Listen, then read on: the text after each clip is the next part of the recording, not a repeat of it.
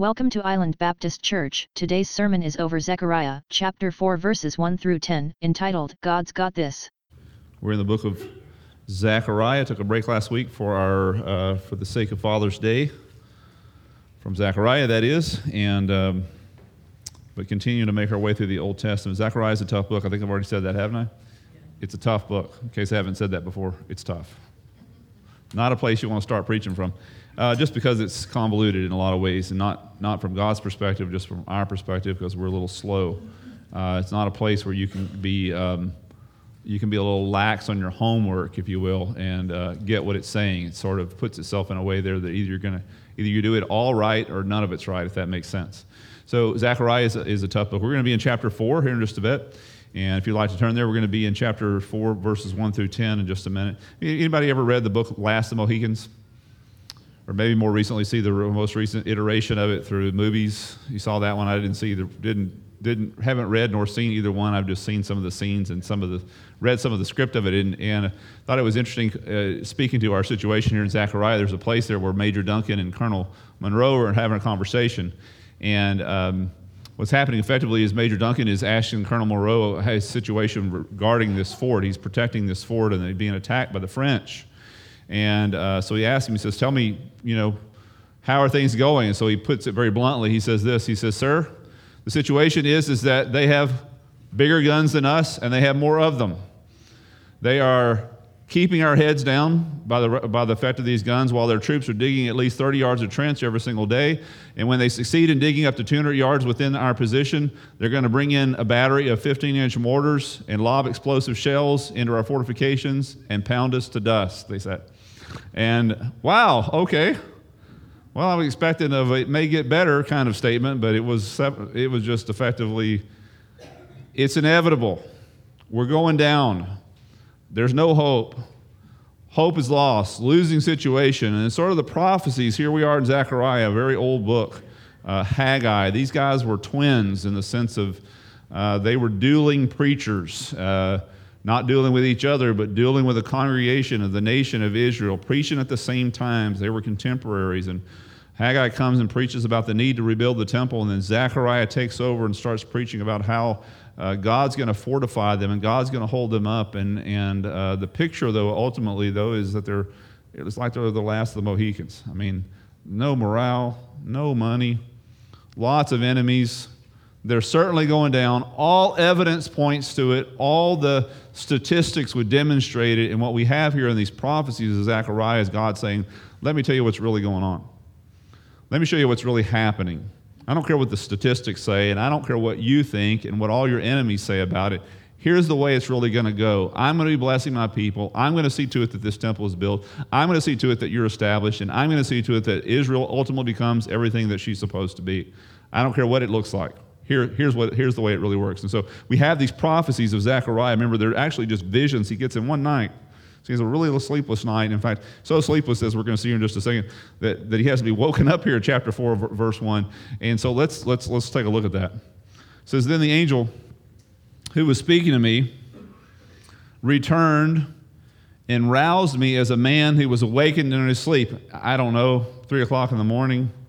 He's been kept awake by these repeated one vision after another after another and like i said they're convoluted. He can't understand them. He doesn't know what they mean and they're scary in many ways. And and um, talk about a night that uh, he's wondering what he ate the day before. This was certainly a day a night like that. And he goes on and he said to me so the one that wakes him says it's an angel says to me uh, what do you see? Pay attention to his description here he says, I, I, see, behold, a lampstand. Now, that doesn't mean a lot to you. When I say a lampstand, what does that mean to you? It's something you turn a switch, or you have it in your living room. Uh, that's not what this is. Uh, they had no switches. Uh, a lampstand was a stand that held up lamps. And a lamp was something you fill with oil and you put a wick in, and it was not a candle. I know some of the, like the authorized version, King James says a candle uh, candle stand. Candles weren't invented till like 300 years after Jesus, and since this was like 700 years before Jesus, it can be sure we can be certain. In fact, it was not a candle; it's a lamp. And if, for lack of a better way to think of it, think of Aladdin's lamp, the little thing looks like a slipper, and it's got a little hole in the end. It's got a hole in the other end that you fill it up with oil, and so think of that. So you got these this lampstand that's holding up, as we're going to see here, seven lamps. So keep looking. And it's seven lamps on it with seven spouts belonging to each of the lamps. So these there's these funnels or these tubes that are leading to the lamp. So lamp is limited volume, and if it's going to stay lit permanently, you're going to have to have supply from somewhere else. And, and in fact, that's what it's going to have. It's going to have a bowl here. Notice uh, as as it goes on there. It says, "And I see, behold, a lampstand and a golden with." Lampstand's all of gold and its bowl on top of it. So, with these seven conduits coming down to each of these seven lamps, what is, what is this? And then add to it, as it goes on here in verse 3, also two olive trees by it, one on one side of the bowl and one on the other side of the bowl. So here's, here's the picture, just to give you kind of a literal description of it. You have two olive trees. Olive trees produce what? Olives. You crush olives, what do you get? Olive oil. So the trees are supplying the olive oil for the big basin that's holding the supply, that's feeding through seven tubes to seven lamps. For the bottom line is to keep the lamps lit. The light's not going to go out. It's a permanent supply. So, as the lamps are burning up the oil, the trees are producing the oil, and so this is a light that's not going to go out. Now, how do we keep our lights from going out? Well, you leave the switch on and hope a lightning doesn't strike somewhere.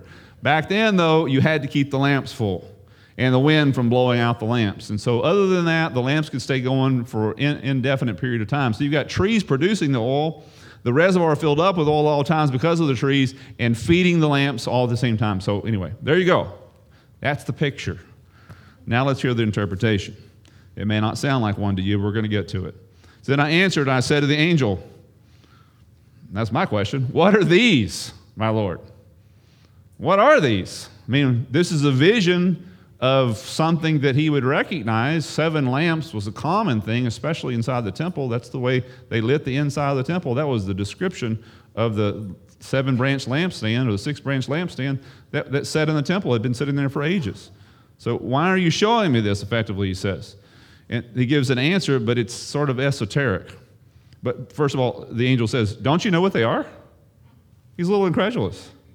Don't you get it, Zechariah? Don't you see? In other words, you should get this. You should understand it. I, am I'm, I'm grateful that um, he's at least as dumb as me because I didn't. Apart from this explanation, it would be tough. It really would. So we have the explanation here, but like I said, it's sort of esoteric. It's not a direct answer. He answers, asks the question, What are these? We would expect the answer is the lampstand is thus and such. That's not the answer he gets. He gets not the answer of what it is, but what it actually does and ultimately what it means. He says, This is the answer. Verse 6. This is what is? This lamp is the word of the Lord? Yep. To Zerubbabel, a particular person who is a leader of Israel at this time? Yep. Saying, Not by might, nor by power, but by my spirit, says the Lord. So that's one of the, that's undoubtedly the most well known verse in all the book of Zechariah and one of the most well known in the whole Old Testament. Not by might, nor by, we have songs that we sing that refer to this. A lot of us don't even know it comes from the book of Zechariah. Well, now you know. It comes from the book of Zechariah, but it comes from a particular situation. It was a specific prophecy of a specific circumstance to a particular man by the name of Zerubbabel. Keep reading, verse 7. What are you? So he's four different statements he's going to make to this particular man. First of all, not by might nor by power, but by my spirit. Secondly, verse 7. What are you, O great mountain? Before Zerubbabel, you will become a plain. He will bring forth the top stone. He's going to, in other words, he's going to build this temple. It's going to be accomplished. This man is going to do it. He's going to bring the top stone or the capstone with the shouts of grace, grace. They're going to be having this big celebration because the temple's going to be finished, even though, like I said, they're like the last of the Mohicans. I mean, it's not going to, we're, we're going under. We have no money, no morale. We have tons of enemies. And God's saying, I don't care what it looks like. Here's how it's going to work because I'm working it. And also, the word of the Lord, verse 8, came to me saying, The hands of Zerubbabel have laid the foundation of the temple, and his hands will finish it.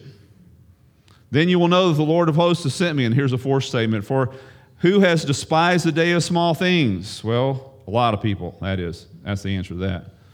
These seven, what seven? Seven lamps, will be glad when they see the plumb line in the hand of Zerubbabel, These, that is, these seven, are the eyes of the Lord, which range to and fro throughout the earth. So, wow, what a, um, a tangle of symbols, right? And uh, of references. And so let's spend some time together this morning untangling what this says so that we can receive what I believe God has intended for us. First of all, this lampstand represents Israel, represents the nation of Israel. God called them to be his representatives, to, to, if you will, bear his light to the world. That's an incredible responsibility. He didn't pick anybody else. So it's just Israel, it's just you, only you. This is your responsibility. This is your job. Notice what it says, Deuteronomy 26 19. He will set you high above all nations. That's what you do with a lamp, by the way. You set them up where they can be seen for praise, for fame, for honor, for God, that is. That, that you shall be consecrated people to the Lord your God as he has spoken. That was their job. They only had one job. And, um, well, they messed it up, didn't they? Uh, because why? Because they're a bunch of mess ups, just like you and just like me. Why did God pick, Israel? Not because they're special, because they're average, because they're regular people, they're sinners just like us, and the job that He gives them to do, they, they fail in it. Nonetheless, they are going to succeed. Why? Not because of them, but because of God. Notice what it says in the end days. The last days, the mountain of the house of God, that would be Jerusalem, will be established as the chief of mountains, will be raised above the hills. And how many nations? All the nations will stream to it. All of them. Now, right now, that city and that country are a burr in the saddle for all nations. There's going to come a day in which it's going to be flipped over. They're going to be the light, you see, as God intended to be. And many peoples will come and say, Come, let us go up to the mountain of the Lord, of, uh, to the house of the God of, of Jacob. Uh, that we may teach other that he may teach us concerning his ways and that we may that we may walk in his path so they are going to succeed in the ministry in the thing that god's called them to do and the reason why they're going to succeed is because god's going to make it happen bottom line this is god's word remember God's making it happen. It's working because He's working it. And that, that's the message today, really. The, the bottom line of this, this message is that God's got this. God, it's going to work because God's working it, and that's the only reason why. And this, this fresh supply, let's get back to our verse here. This fresh supply of oil that's coming to this lamp, in this case, is only coming from two trees. And by the way, just so you know, they represent the two leaders here. One is Zerubbabel, this guy that's named here. It's kind of a hard name to say. The other one's Joshua in the previous chapter. These two guys are it. They're the supply of the fuel for the light for the whole nation. God is leading through them. God is empowering them. God is working through them. His works are working through them. Got it? Only two guys. Now, that's kind of bad. So we only have this whole thing is hanging on Two individuals represented by these two olive trees? Yep. We're, only, we're down to two. That's bad. But nonetheless, God is able to carry them through this. The power of God was flowing through these men to lead and inspire this tiny nation through some really hard times. And these two were the supply of light to their generation. They were the supply of light. Nobody else was. Uh, may seem a little foreign to us, but actually it's a very contemporary thing for us, this understanding of New Testament believers. The supply of light, who's the supply of light in our generation? Look around. We are. Notice, Matthew 5 14, you are the light of the world. I see, back in this day, before the death and resurrection of Jesus Christ, the Holy Spirit was still active just like he is today, but not in the same way that he is today. Holy Spirit came on only certain people, not all believers. Not all faithful, only certain ones. In this case, only two of the whole nation. They're the only ones supplying, if you will, the, the light, the, the source of light. They're the only ones. And so, but anymore, because of Christ's death and resurrection, the, if, in case you haven't read it, it says the Holy Spirit came upon the entire church men, women, children, adults, educated, uneducated, makes no difference. If you place your faith in Jesus Christ, all of God has come to live in you in the person of God's Holy Spirit. All of that. And so the supply of light, now you may say, oh my goodness, they were down to only two. Well, in your situation, you're down to only one. It's just you at your job. You're the entire supply of light there, possibly. Your, your family, you may be it. I hope not, but you may be it. Your neighborhood, you're it. Your, your relationships, you may be the only one who has the light of God in you. And may I say this to you, that is a, a huge responsibility. It's not a small thing. And we, we tend to approach everything from a very selfish, self centered type of perspective, including our relationship with God. I need to be in a relationship with God because my life goes better, which is true. My, my, my life will make more sense, which is right. My, my, my, I'll understand my difficulties and my trials better if I will walk with God. Yeah, that is true, but it's not just for you that you need to be walking in the light. You're not just a light for yourselves, you're a light for others. The little mirror I had out here just a little while ago. You're the reflector of light. So you're the only light in your circumstances and you're letting stuff come between you and God. It's not just you that are hurting with that. There are others that are hurting because of that. You need to be very careful and take very seriously the position that God has called you to. You're the supply of light to your circumstances. And like I said, we look at these two, two individuals that are symbolized as these two trees. You're the only tree in your circumstance. You're the only supply. Don't mess that up. You will have to answer for it. Be certain of that. So this lampstand is, first of all, Israel.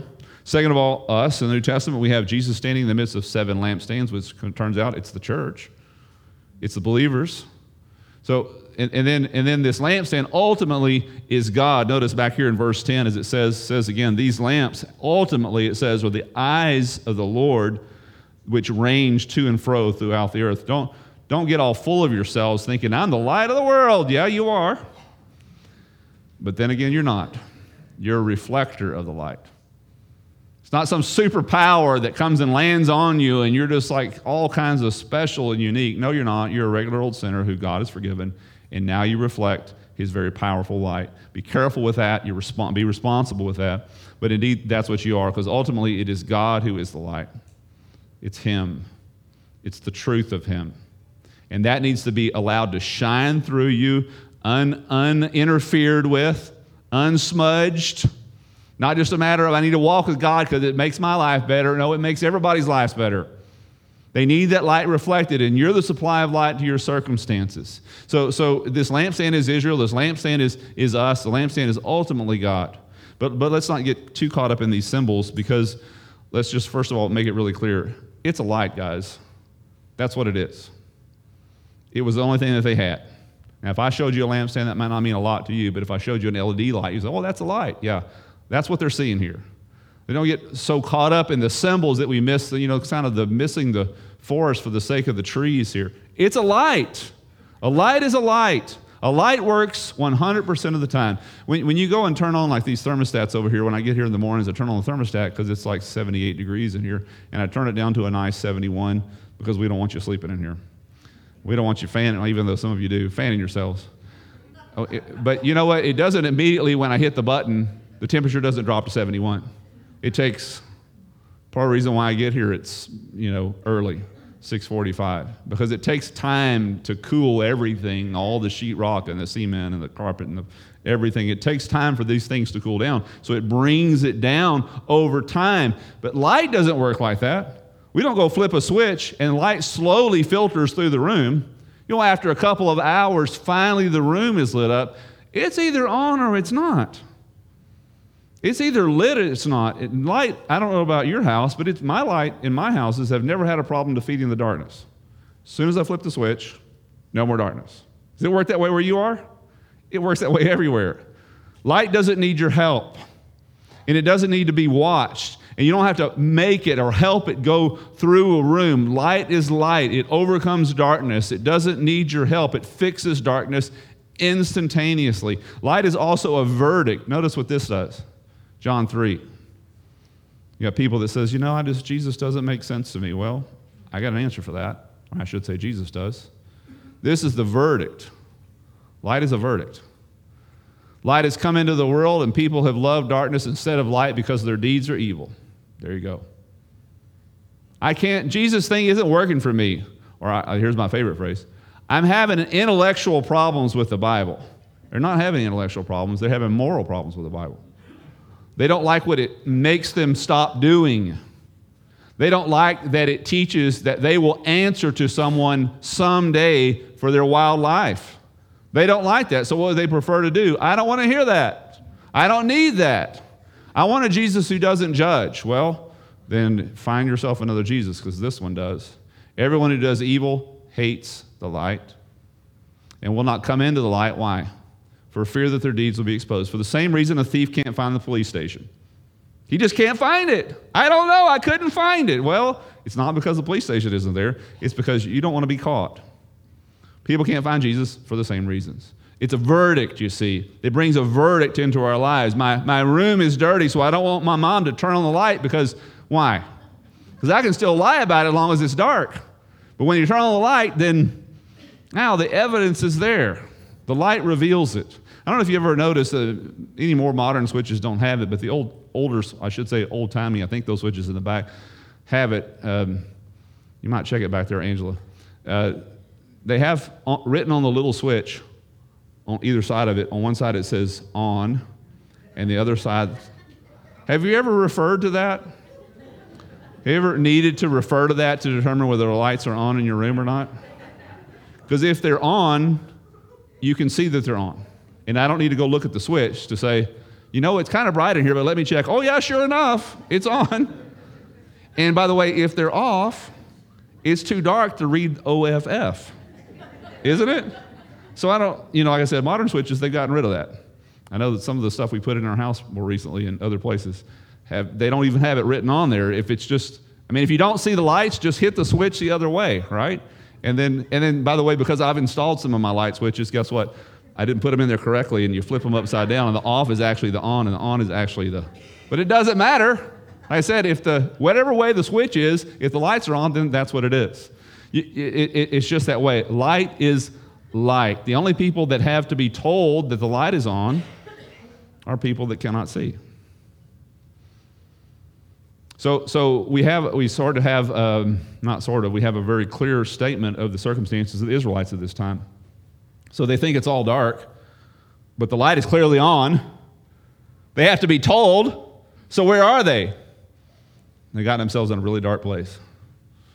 They've gotten their eyes shut, and they've gotten a lot of stuff between them and the light, and lots of problems. They've gotten caught up in those things, and because they, even though the light's on, they can't see it. It tells you that they're blind. There are two lessons, I believe, here uh, very quickly in here for us. First of all, the light is on for those who belong to the Lord. Just is. Just is. Say, Pastor Bill, I've trusted Christ as my personal Savior, and I, I, I know Him, and I used to walk with Him, but things have gotten really dark for me. Well, the light hadn't quit shining, my friend. It has not. Walk in the light as He is in the light. You're not walking in the light. Light hadn't quit shining for you. You're just not where it's shining. It's like a flashlight. It hits a spot, and because you're not in that spot, it's not going to be very bright there wherever you are. Get back in the light. Come back to the light. Come back to it. And, and, and, ask that your eyes be open. That, that's the second thing. So we have to be told that the light is on. If you have to be told that the light is on in your life, I really needed to hear that, Pastor Bill. Well, it's because you're not seeing very well. You need to have your eyes open. So I've got a very simple prayer for those of us for those blind days, and we all go through them. Here's the prayer Lord, I need your help. I'm blind today.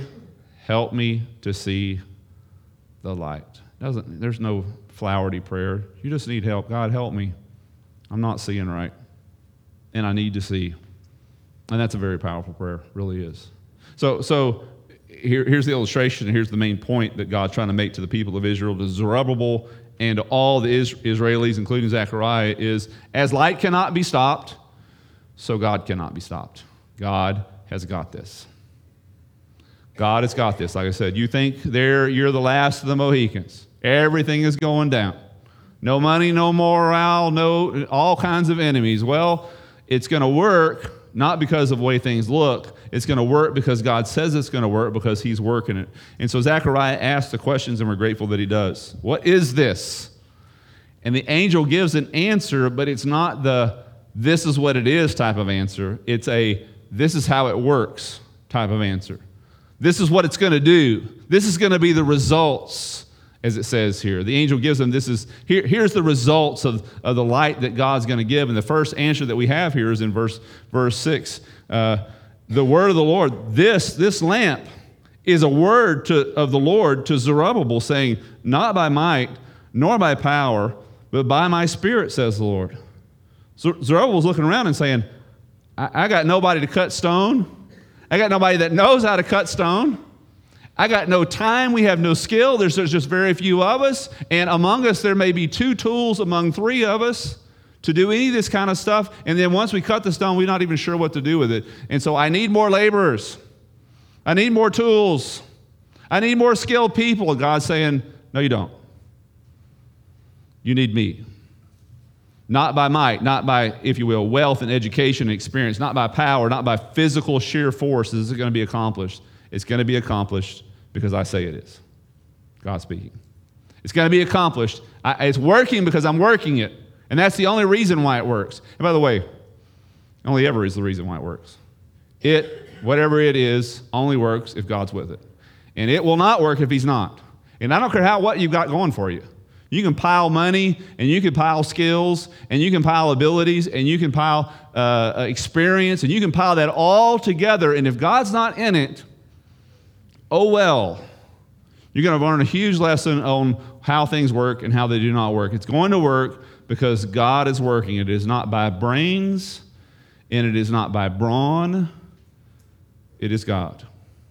Stop depending on those things. Our eyes get caught up, and maybe that's the reason why it's dark for us because we don't have those things together. My life is falling apart because I don't have this and I don't have that. And uh, God's saying, listen, it's not for those reasons that it works, it's only because of my spirit that it does. Saying that to Zerubbabel, I think he's saying that to me and to you. And the second message he gives here is sort of the theme that's carried through here, verse 7. What are you, a great mountain? So it's like they're moving a mountain over there. It's just impossible. I need you guys to move this mountain by tomorrow. What are you, O great mountain? Before Zerubbabel, you will become a plain, and he will bring forth a capstone. He's not going to even level it. He's going to build it. He's going to get it done. He's going to use a part of the mountain as a capstone. Sounds very similar to what Jesus said to us over here, right? If you have faith the size of a mustard seed, you will say to this mountain, Move here to there, and it will move, and nothing will be impossible for you. Why? Because God's working it, you see. And again, we read these verses, we become very self centered because we start saying stuff like, and we get all caught up in ourselves. And be careful when you're full of yourself, you're really full of some not good stuff. We, we start saying, we can move mountains. We sing songs like that. You know what, guys? We can't move mountains. We can never we can't do anything. We are helpless and blind. God gives us the visions, God gives us the power. It's all Him. God actually moves mountains. Like I said, back to this whole superpower. Faith isn't some superpower that you get to do whatever you want to with. No, God does these things. God does it through us. Yeah, you're the channel, you're, you're the conduit, you're the supply of life, but don't get caught up in that. It's actually God that's supplying it, He's using you. Be careful that you don't break the link there. Yeah, you're the channel through which God does great things, but you're the channel, you see. Be very careful. Your position is, is a very important position. Take care of the things that you can take care of and let God take care of the things that, that only He can take care of. So, so, so this mountain is going to move because God says it's going to move. That's just it. Then, then the third statement, verse 9, He says, I'm going to build this place through this man. Now, I don't know who Zerubbabel, I, I know a little bit about Zerubbabel. He was a descendant of David. He had come back with Israelis back from Babylon. We don't know what he did in Babylon. I would suggest to you he wasn't a builder, maybe a chicken farmer. I don't know. But, but needless to say, him being in leadership over the temple apparently was a discouraging thing. Don't know why. Maybe, maybe it was because he had no one else to help him. Maybe it was because he really had no experience and maybe for some other reasons, and I would suggest to you it's probably all these things. But for whatever reason, people, when they saw Zerubbabel standing there as in charge of the temple, they were thinking, oh my goodness, this is not going to work. We need somebody good. We need somebody with experience. We need somebody with some pull. We need somebody with some money, somebody with a bunch of people who are behind him. Whatever it was about Zerubbabel did not build confidence into the people. And so, thus, we have these statements here, as we have here in verse 9. The hands of Zerubbabel have laid the foundation of this house, and his hands will finish it. Wow. Then you will know that the Lord of hosts has sent me. And then, then the fourth statement here in verse 10, uh, one of the biggest ones, I think, here. For who has despised the day of small things? That's a good question. A lot of people. That's the answer. Most people do. Because God mostly starts off with small and then does something big. We'll talk about that. These seven will be glad when they see the plumb line in the hand of Zerubbabel. Now, that's a small thing. You know what a plumb line is? Anybody know?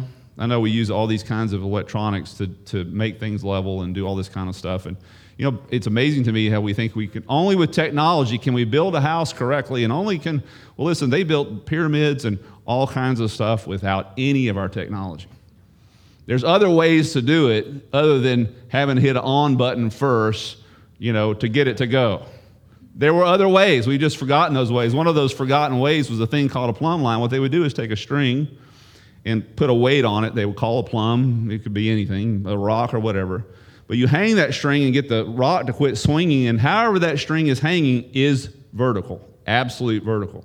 So if you, your wall looks straight, all right, I swear that thing is as straight as it could possibly be. Then we hang a plumb line. The plumb line is like this, and your wall is like this. Guess what? The plumb isn't wrong. Your wall needs to be straightened up. And so, by the way, a very simple tool. So, okay, yay, Zerubbabel has a plumb line. We need a bulldozer. We need a track hoe. We need some dynamite. We need, I don't know what else. And God says, listen, that represents, that man and that simple tool represents for you the fact that I'm working. He's going to be the guy who finishes this place. You're, you're so upset about, oh my goodness, we've lost the, the Temple of Solomon, which they had. Beautiful temple, incredible architecture, all kinds of gold and jewels and all kinds of stuff in it. We've lost that because of our sin, and now we're having to build this basically a shack compared to what Solomon had. This, this little thing on, on the shoulders of this man who has, I don't know, like I said, a chicken farmer as far as we know, carrying a small plumb bob. But you know what he built? He did nothing, nothing anywhere close to Solomon built. But the temple he built was the temple that Jesus walked in. Now, I don't care what Solomon had going for him in his temple, but he didn't have that. You underestimate the day of small things. And yeah, that's a little bitty shack of a temple, but Jesus walked in that temple. He didn't walk in Solomon's temple, he walked in, in Zerubbabel's temple. And it started with a plumb line in his hand.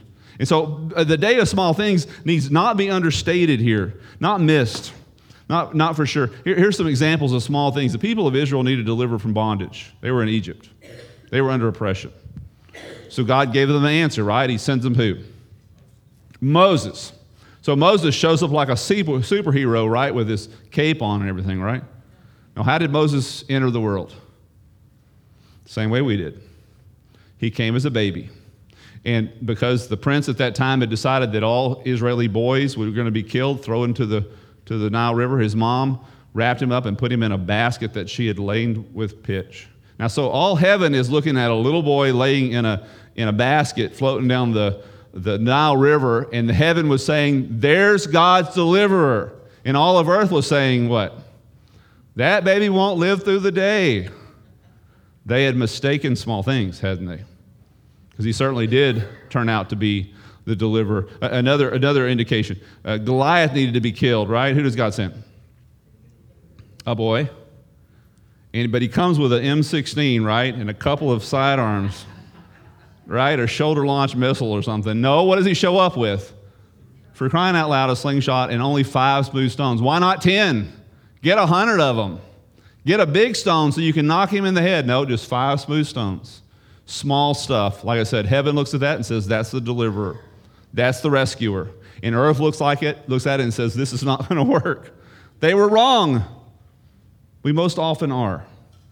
Small things, though, they deceive us because we always think it's got if it's God, it's got to be big.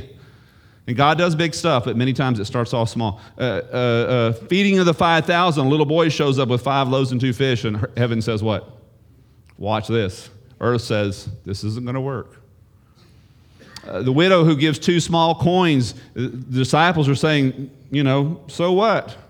Jesus says, Behold, I tell you, she's given more than all the rest of them.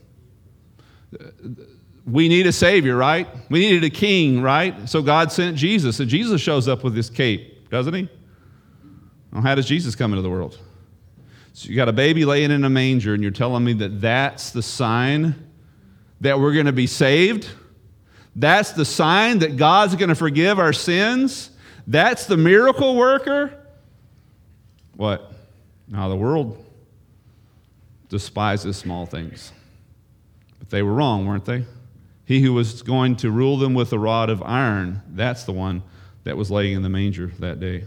See, God has sent us encouragement. He's sending encouragement to the nation of Israel. He's trying to say, listen, stop looking at things the way you look at things and start looking at things the way I do. The light is on and it can't be turned off. Darkness has been dispelled, even though you're in the dark right now. But, but there's, there's a way to come out of that. Come back to me, come back to your job. Do, do what you do. Trust, trust my provision. It's going to work. Why? Because I'm working it. That's why. Not for any other reason. Don't mean you can't get more men, you can't get more money, you can't get higher moral, morale. It just simply means stop. Don't ever trust that. Don't ever trust it. I'm working it because I've, I've got this.